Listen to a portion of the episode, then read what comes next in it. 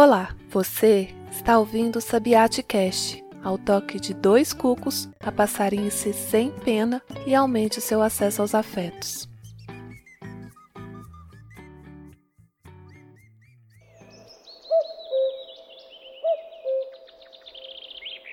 Em 3 de abril de 2020, falas de Ailton Krenak estampavam as páginas do jornal Estado de Minas. Todos precisam despertar. Se durante um tempo éramos nós, os povos indígenas, que estávamos ameaçados de ruptura ou da extinção dos sentidos das nossas vidas, hoje estamos todos diante da iminência de a Terra não suportar a nossa demanda. Tomara que, depois de tudo isso, não voltemos à chamada normalidade, pois, se voltarmos, é porque não valeu nada a morte de milhares de pessoas no mundo inteiro. Aí sim teremos provado que a humanidade é uma mentira. Como estamos nos comportando neste percurso de tantos lutos? Ler no site Made Brasil sobre o olhar através de uma lente diferente de Malidoma Some, um xamã da África Ocidental, acende oportunas reflexões. Em 1980, Some estudava pós-graduação nos Estados Unidos e se impressionou com o modelo de abordagem padrão numa enfermaria psiquiátrica por ele visitada. Lá, no que seus saberes tomavam como sensibilidade repleta de dons espirituais,